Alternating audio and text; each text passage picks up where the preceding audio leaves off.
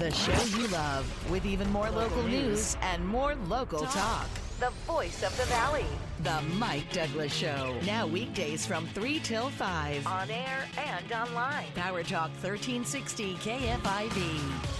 Here's your host, Mike Douglass. And welcome to the Mike Douglass Show this Monday afternoon here in California Central Valley on Power Talk 1360 KFIV. Mike Douglass here, your concierge for conversation as we get things started on a brand new week. Uh, a sobering note here at the top of the, of the news and the headlines today. Uh, authorities in Northern California believe uh, the body that's been found inside of a car uh, in a lake near Truckee appears uh, possibly to belong to 16 year old Kiely Rodni. Nevada County Sheriff Shannon Moon says it's believed to be her. Uh, no confirmation yet. The body and car were found by a specialty search and recovery team called Adventures with Purpose. Apparently, the car was found upside down and 14 feet of under of water in the reservoir. Again, that's southwest of uh, Reno, Nevada. And this morning at uh, 11 o'clock, uh, Nevada County Sheriff Shannon Moon made this announcement regarding the vehicle and the body found in the vehicle. We've recovered the vehicle. We recovered the vehicle last night. Uh, we have located a decedent inside the vehicle. Uh, we believe it is our missing person uh, we have not been able to positively identify, uh, but it's more than likely where we are today. And we wanted to make sure that, that the family had all that information first. Sheriff Moon added that this is still an active investigation. The autopsy, uh, she reported, will be held tomorrow on Tuesday. And as you may know, there will always be a toxicology report in these cases, and those typically take four to six weeks. So uh, a sobering note there. So sorry to hear that, but I suppose in in some ways it does provide some closure uh, for the family uh, once uh, her identity is confirmed. And along the same lines, just another uh, heart tugger. Um, a student was pulled late Friday night from Turlock High School's swimming pool was part of a group that apparently entered the locked swimming pool complex around 11:30 p.m.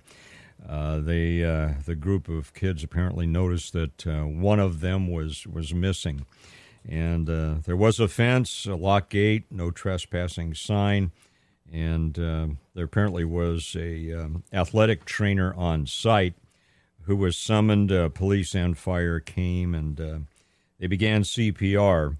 Uh, but uh, the student uh, at the time I received this was listed in critical condition.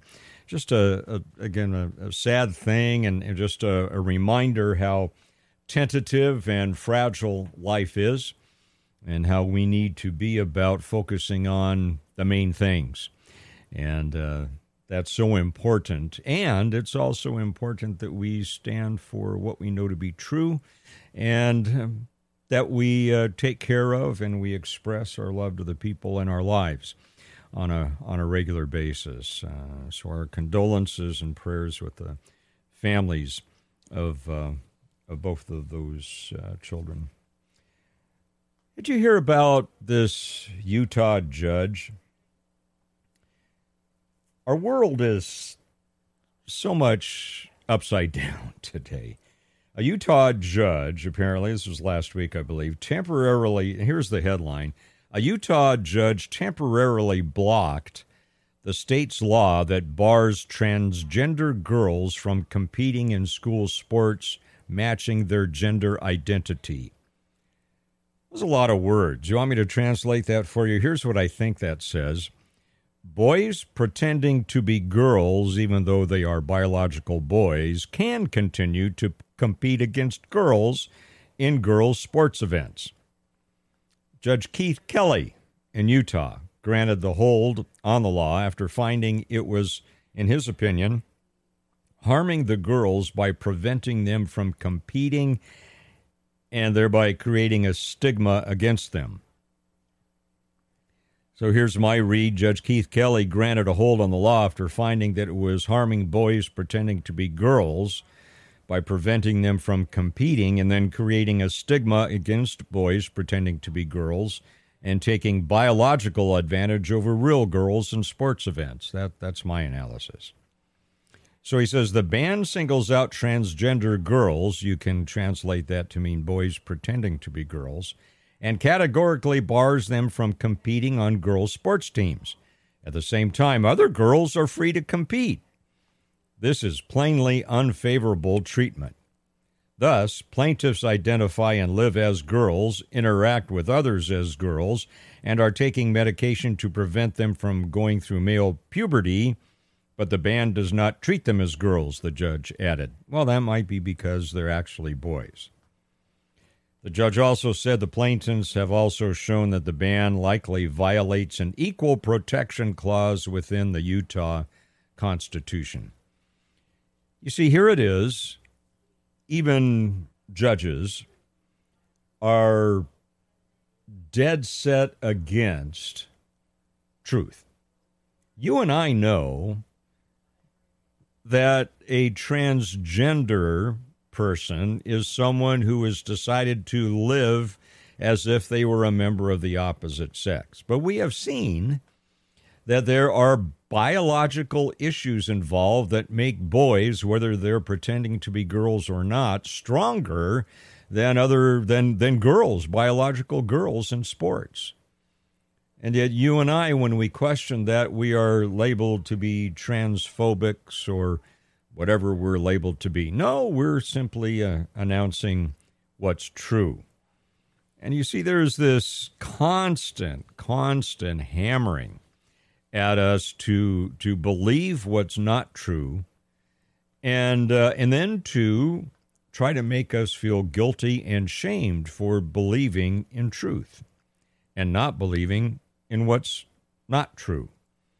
And the government today, both on the state and federal level, seems to be doing a fine job in um, saddling up next to the woke culture and doing everything they can to turn our world upside down, and they want us to like it. I caught an interview last night with Tammy Bruce. Many of you may be familiar with Tammy Bruce. She's a, uh, a commentator and has has politically has been on on both poles, I guess you could say, both on the left and and on the right as well. And I may not agree with uh, Tammy all the time, but I do agree with her comments. And uh, what it brings up to my mind is do, do you feel the government today really cares about you as an individual or that the woke culture cares about you as an individual. Tammy Bruce suggests it doesn't. This is Tammy last night on Steve Hilton show. Everyone yeah. is a is a, a tag on a piece of paper. We are we're little pieces of we're like hashtags. We don't we don't exist as human beings. That's what allows nationalized health care to happen. That's what allows you to uh, criminalize parents who go to a school board because it's all about what's on the paper. It's all about protecting yourself. No one else exists. And that, of course, if this if this continues, we've seen historically what the, what happens to nations when leadership believes that the, that human beings do not matter and that no one else matters but them. Uh, and you know, the good news is the founders anticipated this, and that's why the Constitution exists. Exactly. And now we've inherited the responsibility. They've given us the, the template of what to do, and now we get to do it. And it should be an honor, and we should be happy about it, and we should be confident. And that's what's going to get us through this. I think that's well articulated. I happen to agree with her perspectives there. There is no obligation on my part nor your part if we hear things that are true to be pummeled, um, to be shamed, to be manipulated into confessing to be true what we know to be untrue. We need to stand up, and we don't. And, and I am not a proponent, by the way. We're getting off to a great start here on Monday, aren't we? But I'm I'm really uh, fired up about this. We we need not to announce what we know to be false. We need to stand for what we know to be true. Now, we may have disagreements about what is true, and that's perfectly fine.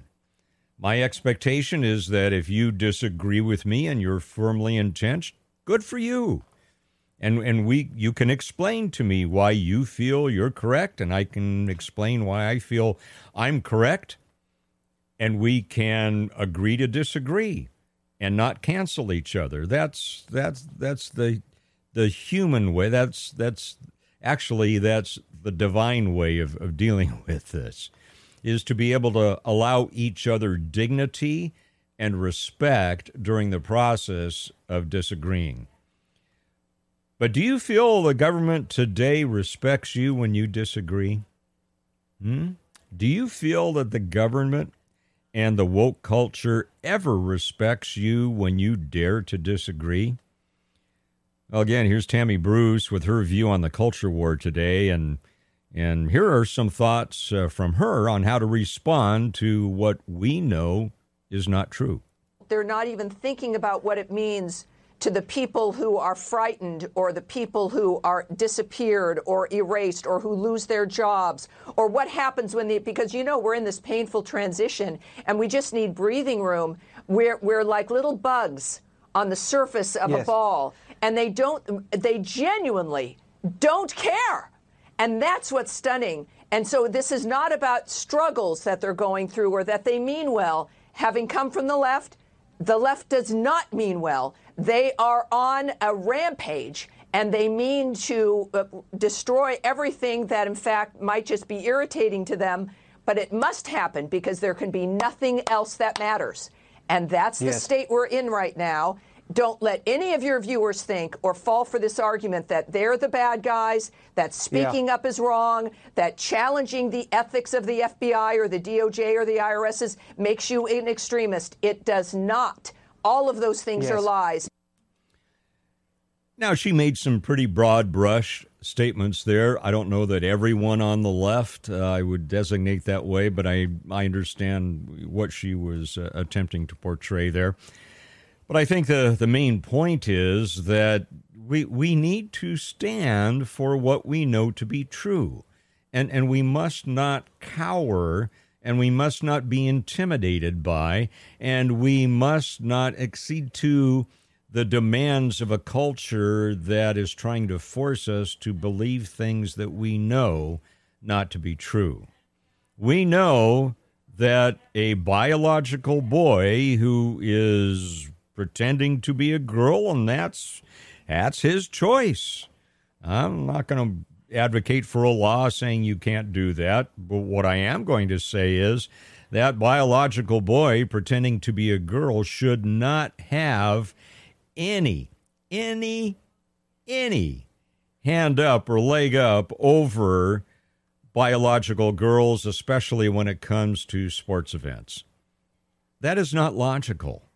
It is not logical. In fact, we see hear so much today about these these words, uh, equity and uh, egalitarian. And uh, well, what's equitable about a biological boy with better body mass, with bigger bones generally, pretending to be a girl, competing against girls and beating them at sports events? What what's fair about that?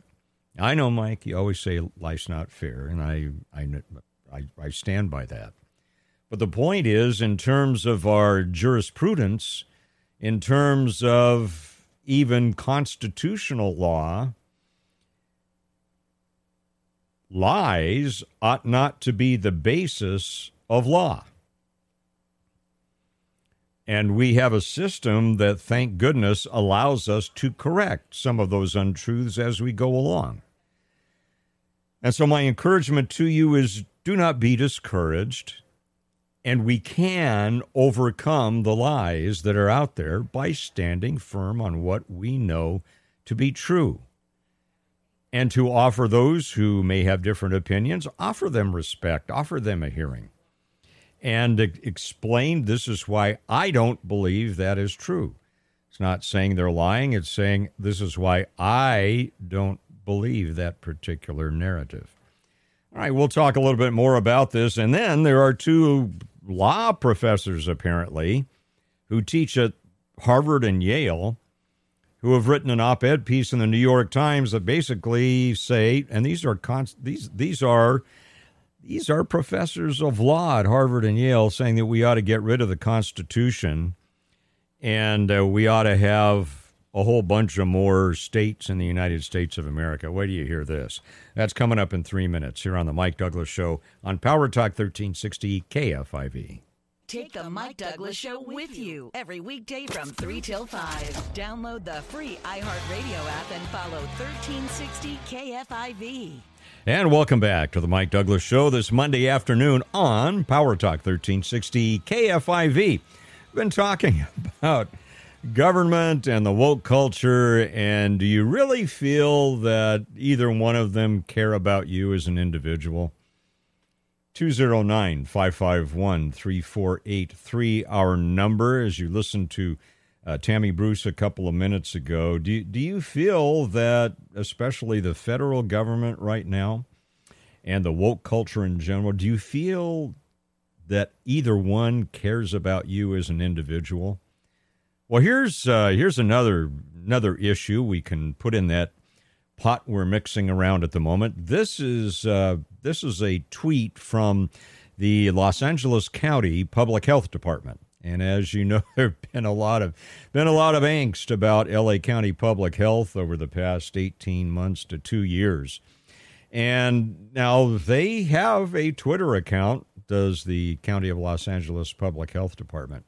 And they put this notice out yesterday. This account is now for informational purposes only, and for that reason, public comments are limited to live town hall type events it conducts, wherein it solicits questions from the public during the live event. Once such events are concluded, the department will then close the live event post to public comments other posts will remain closed to public comments. Residents who have questions or are looking for guidance can send a direct message, and public health will respond as soon as possible. Now, to me, do you feel that's government caring about its people? Now, to me, if you're an individual and you have a Twitter account, and you put out an opinion piece, part of the deal is you you're going to get feedback from other people. Some of it's going to be affirming, some of it's not going to be affirming. And whether or not and how you choose to respond to that is up to you. But I think when it comes to a public department, when it comes to local government, seems to me if local government is going to put information out there, that local government ought to be willing to allow the public to comment on that. What do you think? Or do you think LA County's right? We're only we're only going to give you information. We're going to make it as difficult as we can for you to give us feedback. Now, that's my read on it. Maybe I'm missing the point but I'd like to get your read on this. What do you think? LA County Public Health. Good good thought here on Twitter. We don't want to hear your comments about what we put out there and if you do have comments, you can send a direct message and we'll respond as soon as possible. How many of you direct message on Twitter? I don't know that I've ever direct messaged on Twitter, and I think I could be wrong because I'm not a Twitterer. Do you, do you have don't you have to have a special relationship with the person with whom you're tweeting to deliver a direct message? I don't know. I, am just asking. I, I, don't. I don't know. But anyway, I, am just thinking that uh, in a day when trust with government is eroding, in a day when we're looking for government to at least act like it cares for us, this maybe was not a good way to uh, to do this. And of course, it's written in uh, in very uh, bureaucratic language. It's uh, but that's you know that that's that that's normal. So there we go. If you're in LA County and the LA County Public Health Department sends uh, tweets out, uh, you are not invited to respond. In fact, you can't uh, respond unless you jump through a, a bunch of hoops. Speaking of county health departments, Dr. Julie Vaishampayan, who is the public health officer for Stanislaus County for the past about five years, is retiring as the county's chief advisor on public health issues. That'll take effect in November. Uh, and I didn't know this. She worked as the assistant health officer for San Joaquin County before taking over uh, the top position in Stanis- Stanislaus County Health in May of 2017, and of course she uh, had a had a hand, hands full with the whole COVID 19 thing. And uh, so, anyway, there's just an interesting note there. And of course, uh, the other retirement, as you probably know, Dr. Anthony Fauci announced today that he's going to step down from his post as director of the National Institute of Allergy and Infectious Diseases and as the president's chief medical advisor. Going to start and pursue his next chapter. I'll read his statement and we'll take your comments about Dr. Fauci retiring. All that coming up in five minutes here on the Mike Douglass Show as we continue on a Monday afternoon on Power Talk 1360 KFIV. I'll be back with you after news, weather, and traffic on the Mike Douglass Show.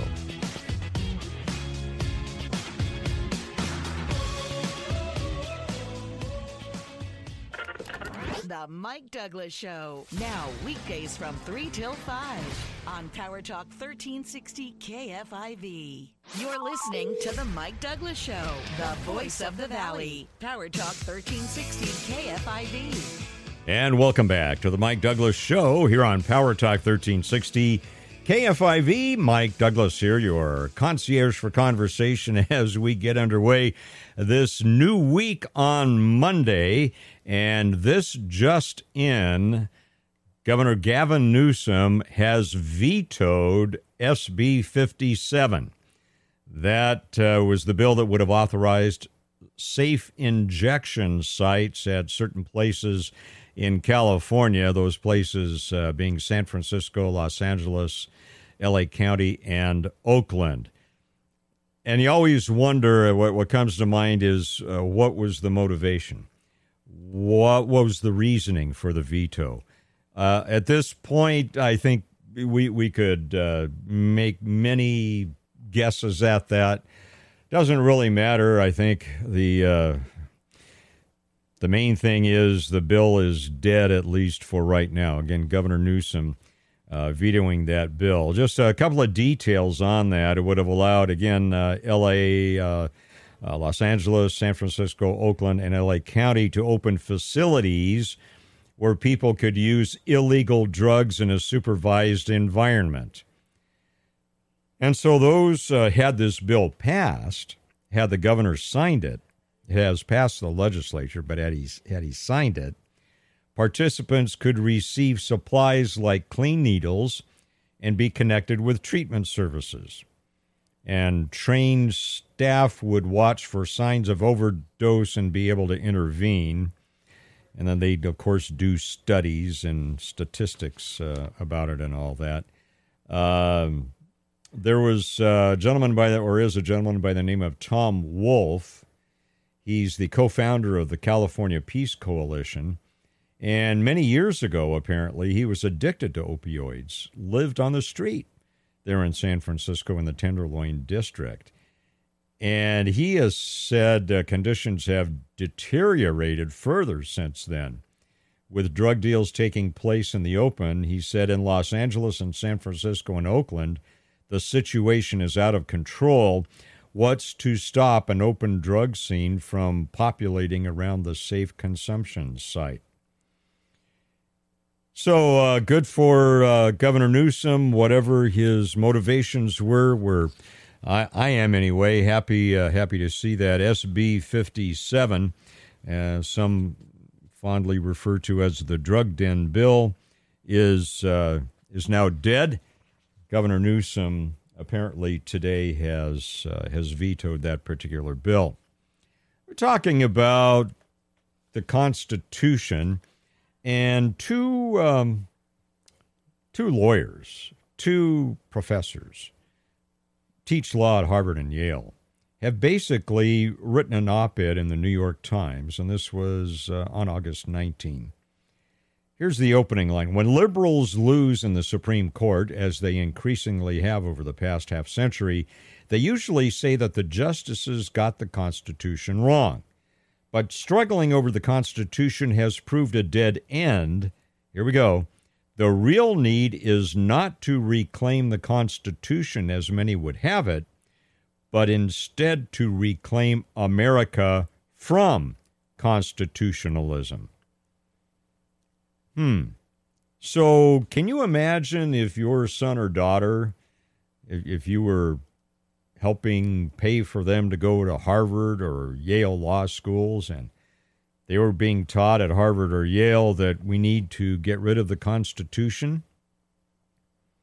Hmm? Constitutions, they say, especially the broken one we have now, inevitably orient us to the past and misdirect the present into a dispute over what people agreed on once upon a time, not on what the present and future demand for and from those who live now. This aids the right, which insists on sticking with what it claims to be the original meaning of the past. So here we go. Here's, uh, we were just talking about this earlier this hour talking about Tammy Bruce and and uh, Tammy encouraging people not to succumb to the attacks, not to fall over and just meekly say, "Okay, yeah, we're shameful and we're guilty and we apologize for believing what we believe." No, we need to stand up. So here, here they're saying uh, the constitutions uh, are things of the past, and they misdirect the present into a dispute over what people agreed upon once upon a time, not on what the present and future demand for and from those who live now. Well, let's take that logic, let's take a, that line of thinking a little further here. Let, let's say that that's a, that's a valid rule of thumb. That rules or laws of the past automatically need to be jettisoned because the future demands things for change from those who live now. Do you think that's universally true? I'm thinking about I'm thinking about 10 dictates, so to speak, that were written on some stone tablets thousands and thousands of years ago, more commonly known as the Ten Commandments.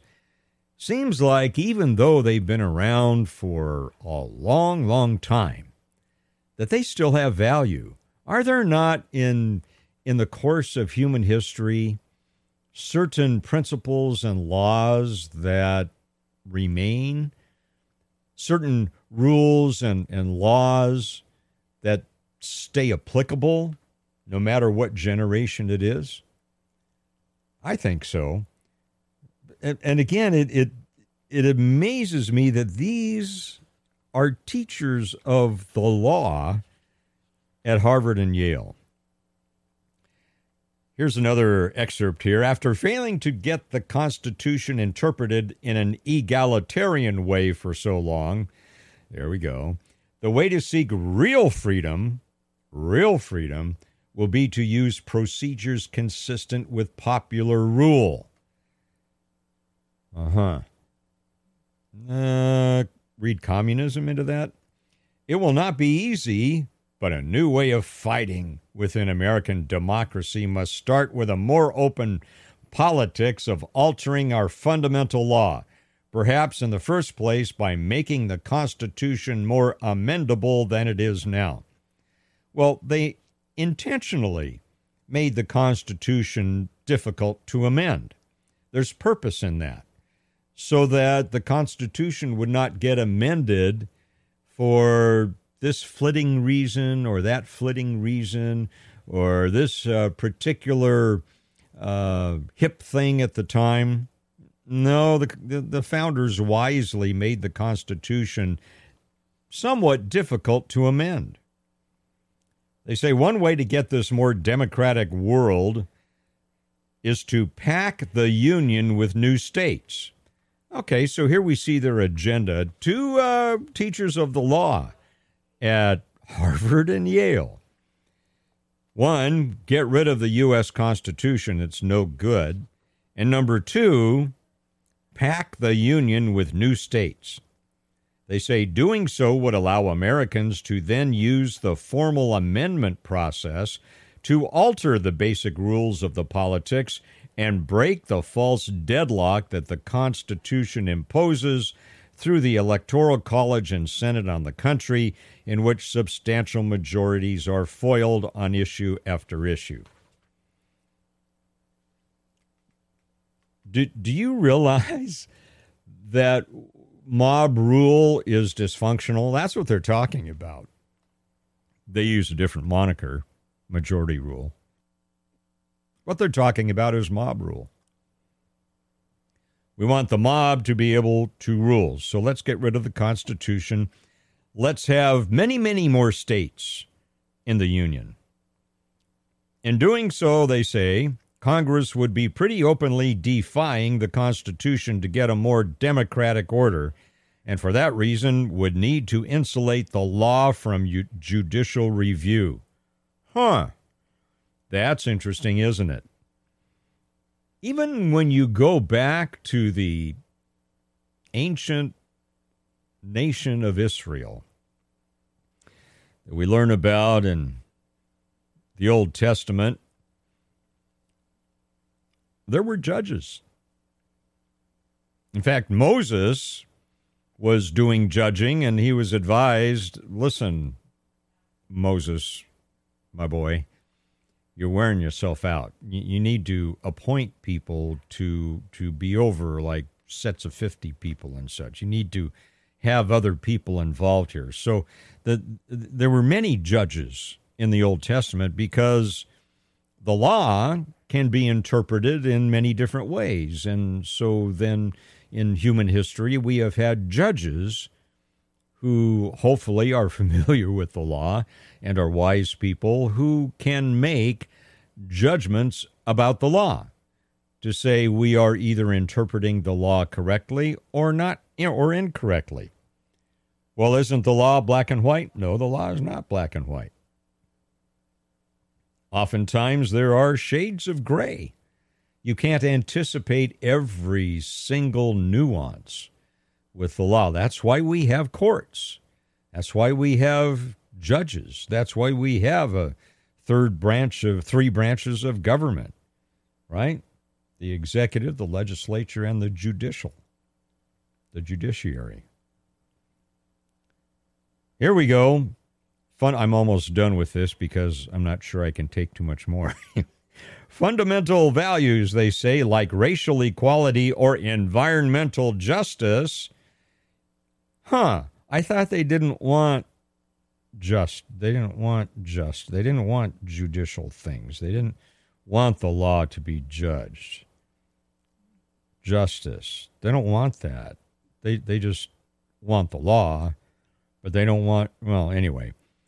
Fundamental values like racial equality or environmental justice would be protected not by law that stands apart from politics, but as they typically are, by ordinary expressions of popular will. Popular will is a code name for mob rule. And the basic structure of government, like whether to elect the president by majority vote or to limit judges to fixed terms, would be decided by the present electorate translated mob rule, as opposed to one from some foggy past. Here's their concluding paragraph. Uh, the politics of the American future, like this, would make clear our ability to ga- engage in the constant reinvention of our society under our own power without the illusion that the past stands in the way. Well, who is our? when they say the constant reinvention of our society under our own power.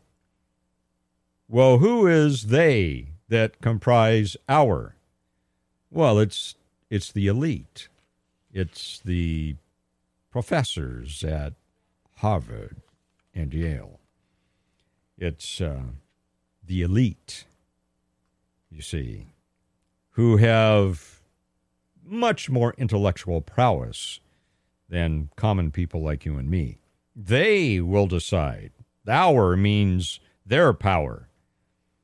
And we're not going to have anything in the past that stands in the way. Huh.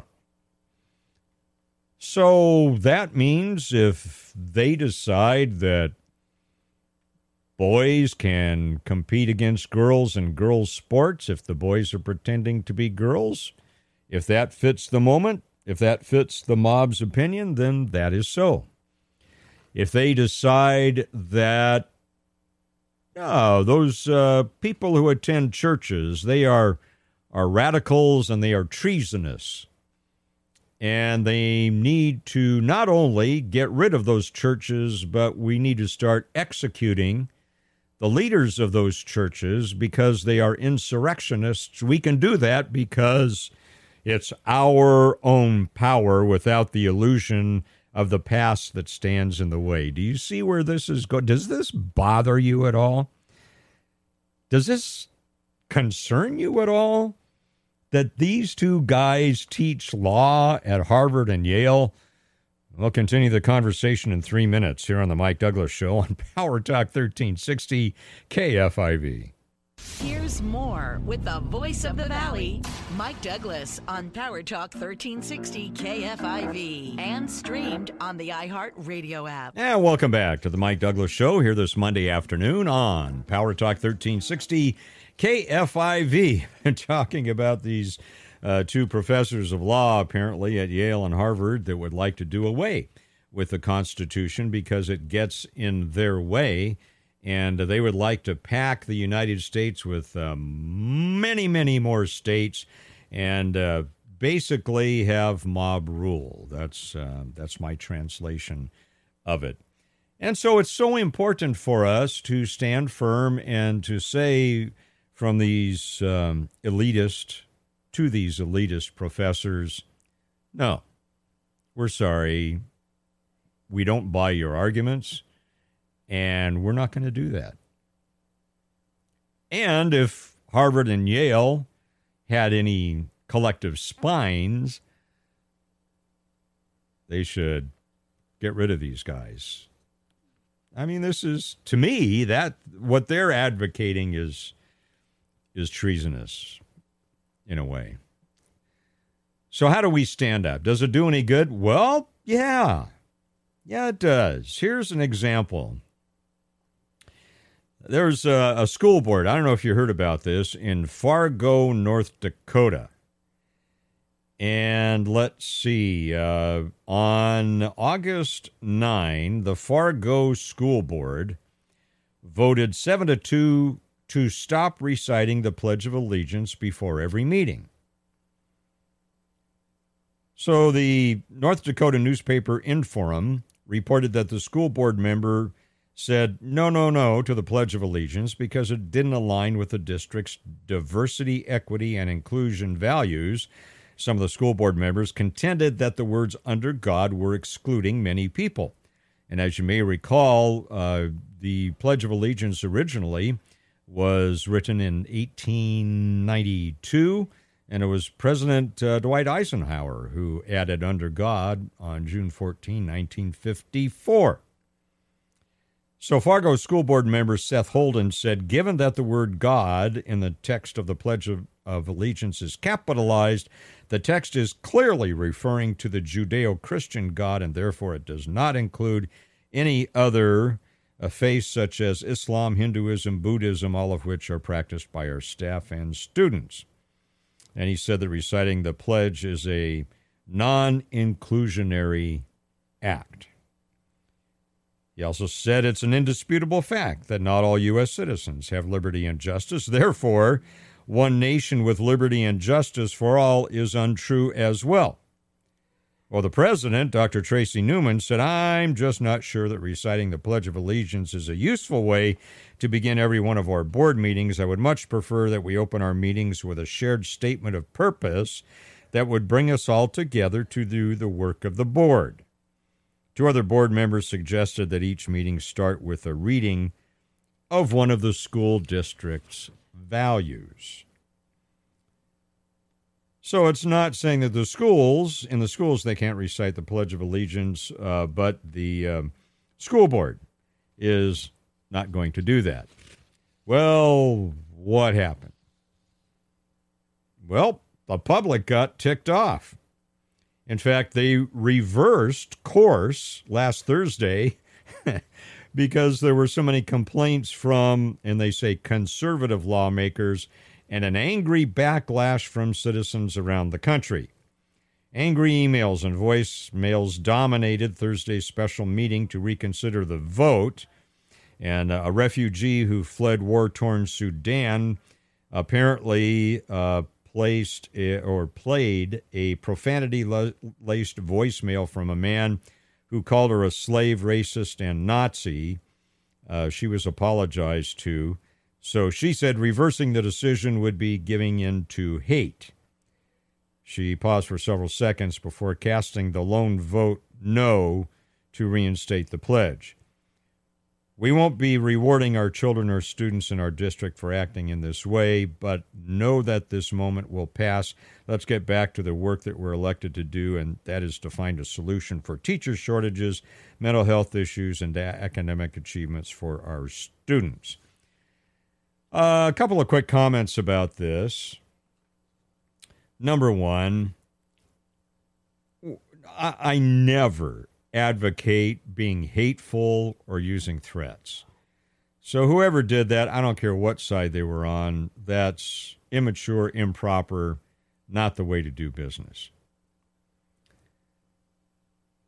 So, uh, let's see. Uh, Mr. Board Member Greg Clark said, I'm concerned about what might happen to this board in the future because we're going to have to probably be prepared to take more heat than we normally would for decisions we make because that there may be a perception of success. Huh. Let's discuss this more. I'll be back in five minutes after news, weather, and traffic here on the Mike Douglass Show on Power Talk 1360 KFIV, our number 209 551 3483. Back in five minutes.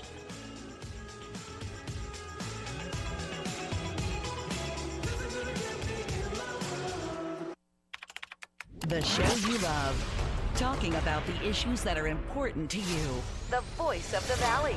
The Mike Douglass Show. Now, every weekday from 3 till 5. On air and online. Power Talk 1360 KFIV. Here again is your host, Mike Douglass. And welcome to hour number two of the Mike Douglass Show here on this Monday on Power Talk 1360 KFIV. Mike Douglass with you, your concierge for conversation, and much to uh, to talk about today.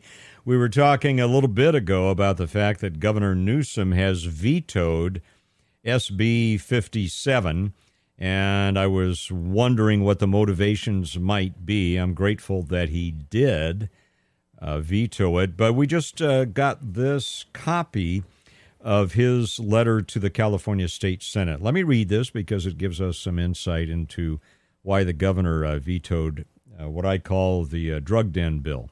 He says, I'm returning uh, Senate Bill 57 without my signature. This bill authorizes certain jurisdictions to approve any number of overdose prevention programs, often referred to as safe injection or consumption sites, where individuals may use illegal controlled substances at supervised facilities. Newsom continues I have long supported the cutting edge of harm reduction strategies. However, I am acutely concerned about the operations of safe injection sites without strong, engaged local leadership and well documented, vetted, and thoughtful operational and sustainability plans. The unlimited number of safe injection sites that this bill would authorize, facilities which could exist well into the latter part of this decade, could induce a world of unintended consequences. It is possible that these sites would help improve the safety and health of our urban areas, but if done without a strong plan, they could work against this purpose. These unintended consequences in cities like Los Angeles, San Francisco, and Oakland cannot be taken lightly. Worsening drug consumption challenges in these areas is not a risk we can take. We should strive to ensure our innovative efforts are well planned, even when they start as pilots, to help mitigate the potential for unintended impacts. Therefore, I am instructing the Secretary of Health and Human Services to convene city and county officials to discuss minimum standards and best practices for safe and sustainable overdose prevention programs. I remain open to this discussion when those local officials come back to the legislature with recommendations for a truly limited pilot program with comprehensive plans for siting, in other words, uh, for locations, operations, community partnerships, and fiscal sustainability that demonstrate how these programs will be run safely and effectively. All right. I think he makes some good points there. Um, don't agree with Governor Gavin Newsom on a lot of things. I agree with this particular veto. And I think there's some interest, some good points that he made about this. Now, you may ask the question is he simply doing this because the midterms are approaching?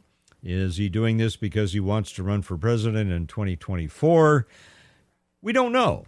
And the problem with we don't know is it's almost pointless to talk about the we don't knows. What we have to deal with is are the facts and then our opinions about the facts. Uh, my opinion is this is a good thing. This is a good thing to um, to veto this particular bill. Again, SB 57 uh, has now been vetoed by Governor Gavin Newsom. Can we think through that bill together a little bit? I, I, I am not, I, I am still not convinced that the way to help people who are harming themselves is to help them harm themselves in a safe place. Does that make sense? Well, we'll have Narcan available, or we'll we'll have paramedics available. No, it's not a de- because the the bill as written was not dealing with the root issue. The root issue is a terrible, terrible physical and emotional addiction to recreational drugs, which damage the brain. And in many cases, though a lot of those gray cells that are damaged don't come back. And the the problem is it just doesn't affect the individual, it affects it affects their families, it affects the neighborhoods, it affects the businesses, it affects the economy, and it doesn't help the people. Helping someone to stay sick is not helping them. We, we call that codependency. We call that enabling. And so the plan, I, I'm, I'm, I'm really at a loss for why the proponents feel this is a good answer. That this is this would somehow eliminate drug addictions. I, I just don't get it. Let's find out what you think. Our number here 209 551 3483 209 551 3483. Let's go to Robin from Modesto. Robin, what are your thoughts? Hi, Mike. How are you today? My Great. First time calling. Nice to talk to you. Listen to you every day. Um, I just wanted to give my opinion on uh, the Newsom thing that you're speaking of. I just honestly feel that he probably vetoed it until November and then he'll change his mind. That's just my personal opinion. Yeah, you think there's uh, there are political motivations for this? Yes, absolutely. Robin is is and I, have read the details of the bill, and I'm I'm sure you're you're familiar with it ahead of time. Do you see any possible way that bill helps people who are addicted to dangerous drugs? Do you see any way that really helps them? Absolutely not. I I think it's the worst possible thing that you could do is enable people. We should be helping them to get off of the drugs, not enabling them to use them easier. Yeah, Robin, it, the the whole the whole bill, the whole purpose behind it, just continues to uh, to mystify me. I am great, regardless of the motivation. I'm at least grateful it's dead for now. Uh, I would suspect, Robin, that the proponents are, are going to bring it back. I would not be uh, surprised at that whatsoever. Uh, but at least for now, it's uh, it's dead, and and that's a good thing. Robin, thanks for listening. Thanks for calling in. I appreciate that uh, very much. Robin from Modesto sure. saying, "Yeah, there maybe is some political motivations behind that related to November 2022 and November 2024 as well." Uh, whatever the reason, again, I am uh, I am very happy that at least for now it was uh, it was vetoed, and that's uh, that's a positive thing. I want to go back though, and and bring up the, our discussion about these two uh, teachers of law at Harvard and Yale, uh, Ryan D. Doerfler, D O E R F L E R, and Samuel Moyn, M O Y N. Ryan Doerfler and Samuel Moyn, M O Y N both teachers of law at Harvard and Yale, according to the New York Times article, saying that uh, we need to we need to do away with the U.S. Constitution because it's a relic from the past. Essentially, my translation: we need to have mob rule that they couch as majority rule, and uh, and that we ought to pack the United States with even more states. Do you well, maybe some of you feel that's valid, and I'm I'm willing to hear. Uh, but would would you send your children to Harvard or Yale? Would, would you plunk down the the extreme amount of funding necessary for your children or grandchildren or extended family to attend Harvard or Yale? I wouldn't. I wouldn't because this is flat out teaching that we need to do away with the U.S. Constitution. Now, as, as a matter of discussion in a debate, and, and you know they have moot court and, and you learn to uh, debate issues in law school, you learn to uh, take sides you may not like. I see value in setting up that argument and saying, all right, this this part of the class over here, you're going to be in favor of preserving the U.S. Constitution. This part of the class over here, you're going to be in favor of doing away with the U.S. Constitution. We want to hear your legal arguments for this, and here we go. So we're putting the Constitution on trial as an exercise in argumentation. I can see that, but to teach from the point of view that the Constitution ought to be done, and you know they're doing that. They've articulated this very well in this New York Times op ed piece.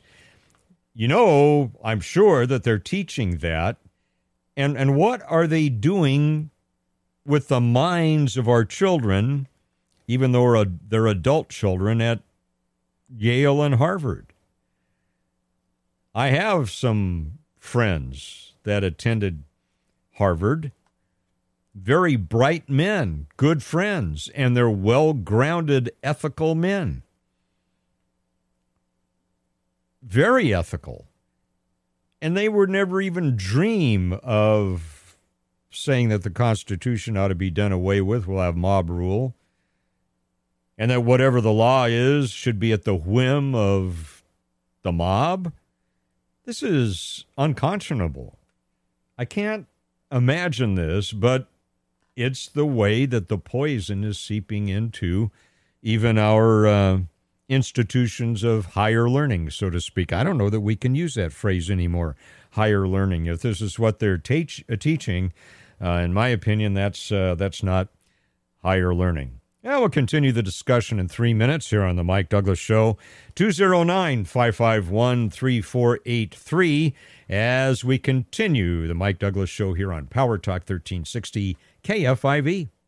Follow us on Facebook and Instagram. 1360 KFIV is your place online. Let's get social with Power Talk 1360 KFIV. And welcome back to the Mike Douglass Show here on Power Talk 1360 KFIV.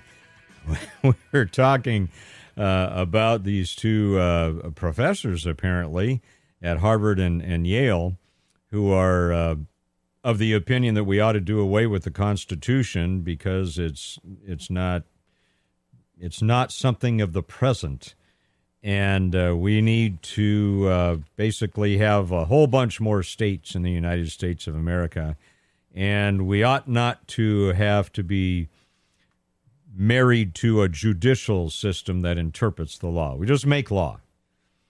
I astounds me, just astounds me. Anyway, I was talking about would you send your children to Harvard or Yale with, with these types of characters spouting this types of things?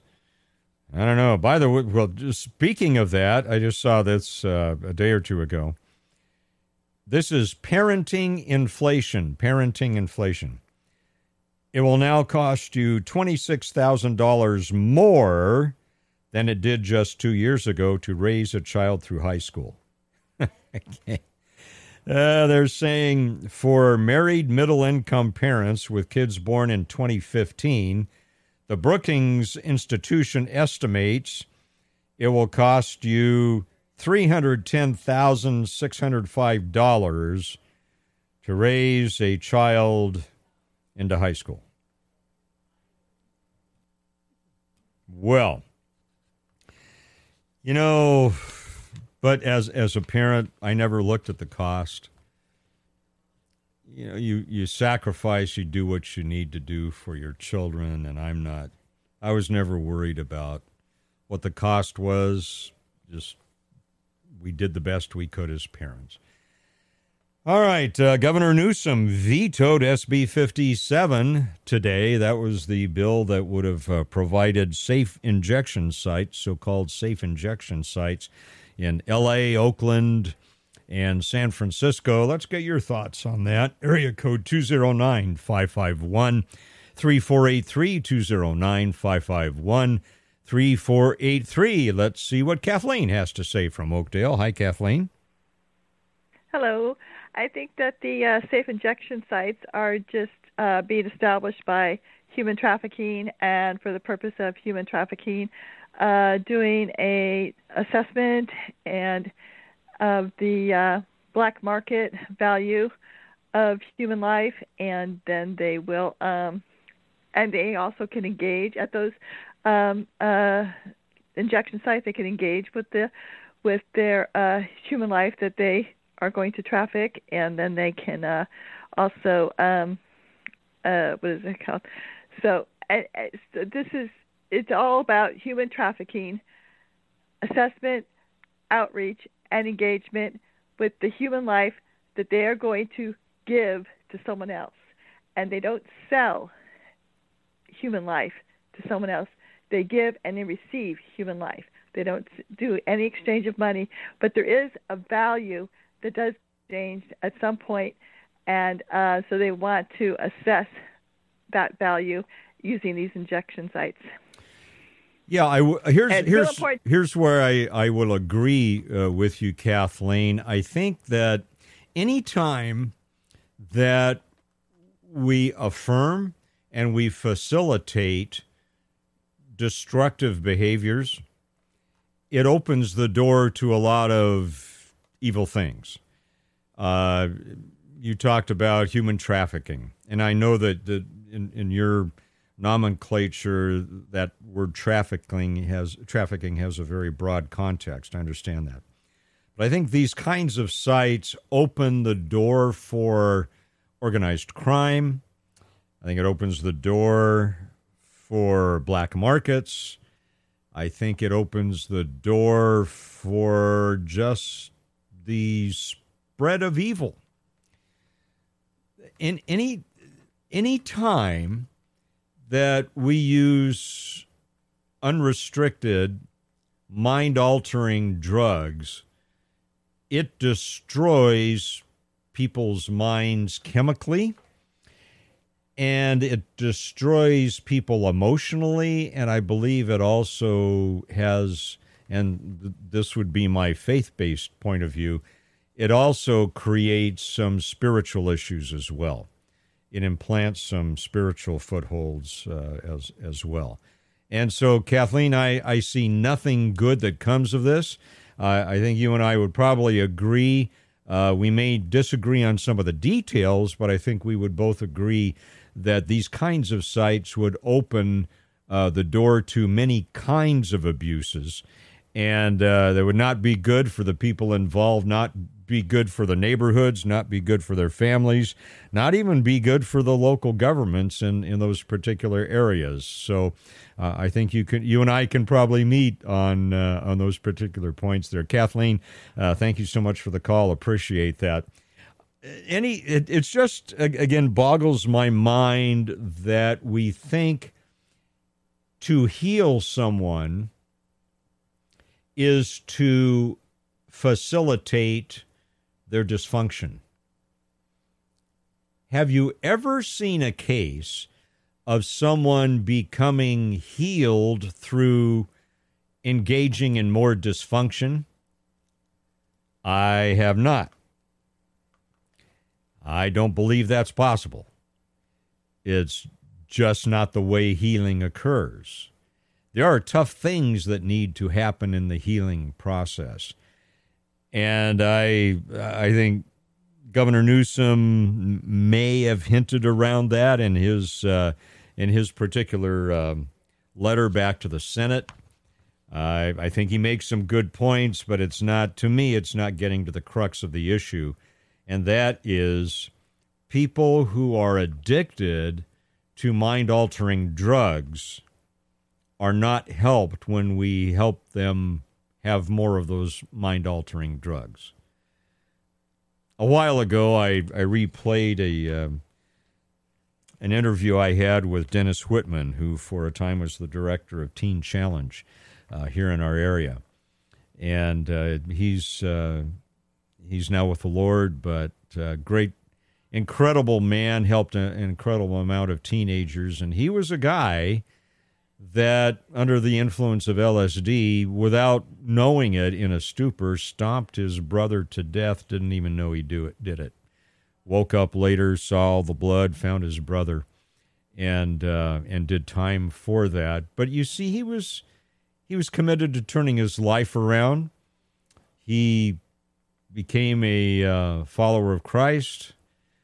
He was very well steeped in his faith, and he was committed to doing what needed to be done to help other teens not follow the path that he did. Now, here was a guy who was able to break the the bonds and the chains, but it's a process, and it's a tough process, and it doesn't happen through giving him more drugs. Good grief. All right, we'll talk more in five minutes here on the Mike Douglass Show on Power Talk 1360 KFIV. Mike Douglass Show. Now, weekdays from 3 till 5 on Power Talk 1360 KFIV. A pastor with passion a minister with manners. Now, back to the Mike Douglass Show on Power Talk 1360 KFIV. And welcome back to the Mike Douglass Show, again here on Power Talk 1360 KFIV. Thank you so much for listening. I just look forward to our time with you, 3 to 5 p.m. here uh, Monday through Friday on Power Talk 1360 KFIV. I always enjoy your input and your your thoughts on these issues. we were talking about Governor Newsom uh, thankfully vetoing SB 57, which would have established safe injection sites, uh, call them drug dens, legal drug dens. And this, uh, this crossed my desk, oh, a few days ago. There is a, a church in East Oakland that gives out cannabis and psychedelics as a sacrament. Yeah, it's called, and I don't, uh, Z I D E. Is it Zide or Zide? I like Zide. Let's do Zide. Door Church of Entheogenic Plants. Entheogenic Plants filed a lawsuit in federal court alleging that the city of Oakland, Oakland Police Department, and an Oakland police officer violated the church's First and 14th Amendments by discriminating against the church's religious beliefs. Now, here's what this comes back to. In 2020, Oakland police raided the church building and confiscated about $200,000 worth of mushrooms and cannabis and some cash. It says uh, police swarmed the church after receiving reports that it was operating as a cannabis dispensary place without a permit. On its website, the Zide Door Church says it follows a non denominational interfaith religion called the Church of Ambrosia. The Oakland Church first opened its doors in 2019 after Oakland passed a resolution that same year that decriminalized certain natural psychedelics, including mushrooms. See what happens? See, this, this proves my point with these safe sites. You decriminalize these things, and people take it seriously. So I think probably Oakland is suffering the the consequences of its own choices. Anyway, uh, they decriminalized certain natural psychedelics, including mushrooms, and instructed law enforcement to stop investigating and prosecuting people using the drugs. All right. So uh, apparently, the church founder, Dave Hodges, then opened this church and conducted weekly sermons, but basically stopped during the pandemic. And during the sermons, he dressed in robes adorned with pictures of cannabis plants and talk about the insights he experienced when going into these deep realms after taking mushrooms. So now, before COVID, the pastor, I guess, Hodges, would pass out joints to his members before giving his sermon. Now, some of you thinking maybe some of your sermons might might sound better with joints. No, no. Uh, the church, the church does not allow people to take mushrooms on site due to safety issues, and instead it encourages people to take psychedelics in a place where they don't have to drive for at least eight hours. Uh, so Hodges, uh, the leader here, says, "I don't sell drugs." But the members of the church pay a $5 membership fee per month and they donate money to get the church's sacrament, which is cannabis or mushrooms. And the church actually grows its own cannabis and mushrooms. So Hodges says he has issued almost 60,000 membership cards total, and that on average, up to 200 people come per day to the church to pick up cannabis, cannabis and mushrooms. This is not just an excuse to sell drugs, Mr. Hodges says. This is what we truly believe is the origin of all religion and really what religion should be. Pastor Hodges, you got to be on drugs. He, he says he takes a very high dose of mushrooms, which he says allows him to go through every dimension, heaven, hell, and everything in between to end up in a space of pure light. Nothing exists but one's consciousness, which is the consciousness that I call God. Well, my friend, pastor to pastor, your God and my God aren't the same. Anyway, he goes on to say, We do believe that this is the truest form of religion, having your own direct experience with God apparently through drugs. Now, a law professor at UC Berkeley named Jesse Choper says if the church religion requires the use of cannabis or mushrooms, then the plaintiffs may have a case.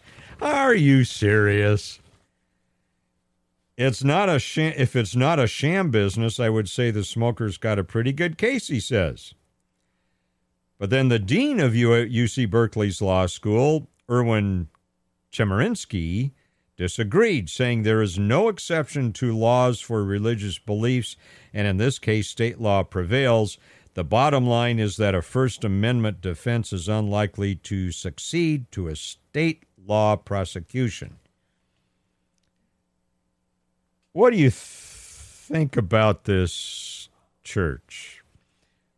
Uh, this this church on drugs, and this is what pain. Well, you see, the problem is that you can claim to be a church of about anything. What what is this? He says he's part of the a Church of Ambrosia, something. Yeah, the Church of Ambrosia. You can claim to have a church for just about anything, and I, I guess get away with it. However, they did not, and uh, they are suing Oakland and the Oakland Police Department for busting them for uh, illegal cannabis and uh, illegal mushrooms, not the kind you buy at the market. So I'm I'm I'm disappointed that yet again someone finds a way to use God for their own purposes. And that's to me what it is. Don't you think?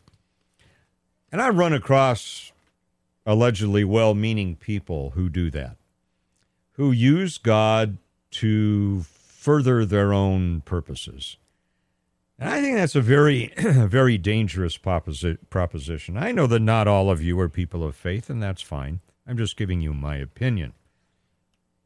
My opinion is that when we use God to accomplish our own purposes, ultimately, th- there, there will be consequences for that. And you see in our culture, though, we want there to be no consequences. And these two professors we were talking about from Harvard and Yale, they don't want any consequences either. They want to be the elite that make the laws, that direct the mobs, and they don't want there to be any judiciary. They don't want the law interpreted because they want the law to be whatever they say it is. And you see, what they don't say, what's involved behind this type of terrible philosophy is that it is only the elite that rule. The rights don't extend down to you and me. And we're even seeing that in the woke culture, are we not? You know, the law is for thee, but not for me. That's why we see this multi tiered judicial system in Washington, D.C., where the law is applied to some people that the current people in power like or the people that help them accomplish their goals. The law does not apply to them, but it's thrown at the people that they don't like. So the ends justify the means, and they can use the FBI or the CIA, Department of Justice, the Attorney General. They can use them to persecute people as as long as it suits their ends because the ends justify the means. We can stop this, but it involves taking a stand on November 8, 2022, and again in November 2024. Here's uh, just a quick quick thing before I uh, before I leave you for about three minutes here. I had the opportunity this week. It was one of those weekends where I was able to get the sermon done fairly quickly, and uh, because I've I've well read on that particular chapter and and uh, have a lot of thoughts about it. It's one of those times when the, the sermon just flowed and and I was done with things and I got all the technical stuff, the uh, things for the big screen and for the streaming and all that done, and I had half a day, which I rarely get, and I did some streaming. Did some streaming caught up on some uh, shows that uh, I like to catch up on. Well, streaming services, this is a, a note that I saw. Streaming services hit a fifth consecutive high in their share of all TV use in July, and for the first time, streaming ranked as the most watched platform across the television landscape. Streamers overtook cable for the month, accounting for almost 35% of all TV usage in the United States. Streaming usage has increased every month since March, growing by an average of about a point per month. Wow. Platforms streaming about 35% of television watching, cable uh, a little bit behind that, not by much, broadcast about 27%, other uh, about 9%. Do you stream? Do you do you watch regular television anymore? and I mean broadcast television? Or or is most of your watching streaming? I I took took a real short inventory of when I have time to watch, and I realize that a lot of what I watch in terms of news and such is streaming. It's not on broadcast television anymore, of a very minute amount. So, do you stream? What do you stream? Our number 209 551 3483, just lightening things up here at the end of our hour. 209 551 3483. Do you stream more than do broadcast television? What do you what do you watch? We'll be back in three minutes here on the Mike Douglass Show on Power Talk 1360 KFIV. He's got issues. Let's talk about it. The Mike Douglass Show, on air and online. Power Talk 1360 KFIV. And welcome back to the Mike Douglass Show, again here on Power Talk 1360 KFIV. Uh, you have a bucket list? You have a bucket list? I, uh, I approach that differently. I, I'm the I mean, I, have had dreams throughout my life of doing certain things. I dreamed of being a police officer, and I was able to do that. I dreamed about uh, certain things in, in radio and television. And again, God has, through his sense of humor, perhaps allowed me to do that. I, uh, I dreamed um, of becoming uh, a pastor and going into vocational ministry. And again, uh, God has uh, been so gracious in allowing me to do that. I never thought of it as as a bucket list. To me, that's a little different. Bucket list is uh, things you want to do before you uh, exit the planet. And now, now my wife has uh, an item for the bucket list. Mm-hmm.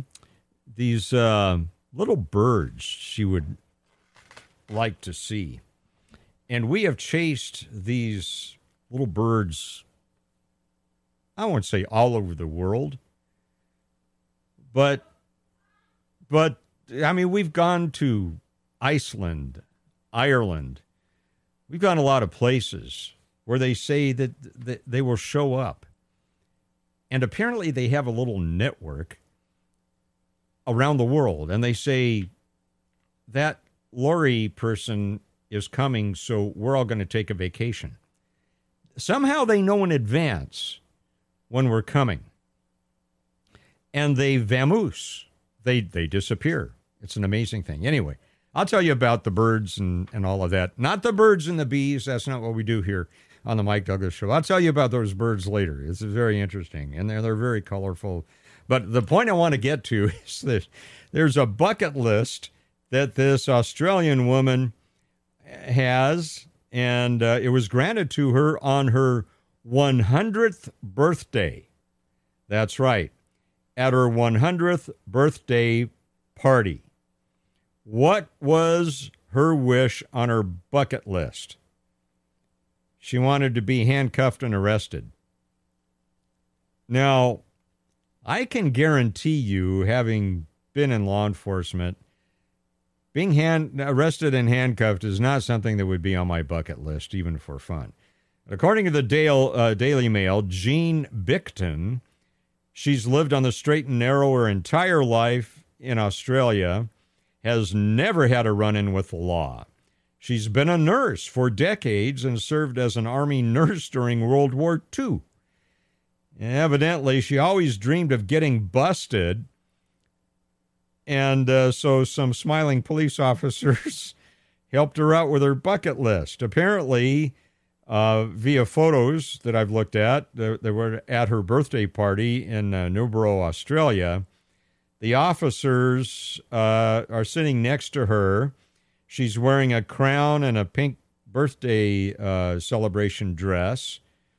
And uh, they actually did very gently handcuff this 100 year old lady, uh, and, and everyone had fun. In one photo, the 100 year old uh, Ms. Bicton is seen sitting in front of a patrol car in her wheelchair with three smiling officers next to her as she has her hand on one of their shoulders. And another, Bicton sits happily at a table with two police officers next to her. With, uh, well, never mind that one. That might be misinterpreted. Anyway, uh, the police department says they, they were more than happy to help her complete her bucket list. Uh, do you have do you have a bucket list? 209, we can do this quickly 209 551 3483. I'm not going to promise to bring your bucket list to come true. That's not the point of this. I'm just pointing that out. But I'd be interested to know if you have a bucket list and what might be on it. 209 551 3483. So Ms. Bicton, at 100 years old, told the Daily Mail in Australia, I've never been arrested in my life. I said to them, I've never been drunk, I've never been arrested, and I've never lost my driving license and never had an infringement. So there you go. At uh, at a hundred and hundred years old, uh, Jean Bicton got her wish to be arrested. All right. Well, bless her heart. I'm I'm glad that uh, the police officers made her day. But that is not, if I had a bucket list, I can tell you that is not something that would be on it. I've been watching, speaking of streaming and television, been watching what's happening at C, uh, CNN. Yeah, very interesting. Uh, folks departing there. And uh, apparently, CEO Chairman uh, Chris Licht has been telling people that he would reassess talent over at CNN, and he's doing it. His goal is to reportedly tamp down the extreme leftist partisanship that has consumed CNN in recent years. I want to acknowledge that this is a time of significant change, he says, and I know that many of you are unsettled. Of course, the latest person to uh, depart, to be informed he's departing, is Brian Stelter of uh, reliable sources. And I, I, know there are a lot of talk show people that assign funny names to him, and I, I don't I don't do that. Uh, I'm not particularly fond of his program nor of his perspectives. I'm not real sorry to see him go.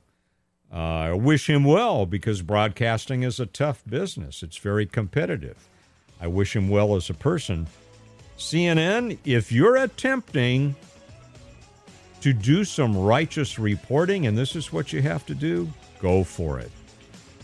All right, I'll look. Uh, we're going to go for it again tomorrow, 3 o'clock, here on The Mike Douglass Show. Look forward to seeing you then on Power Talk 1360 KFIV. Have a great night.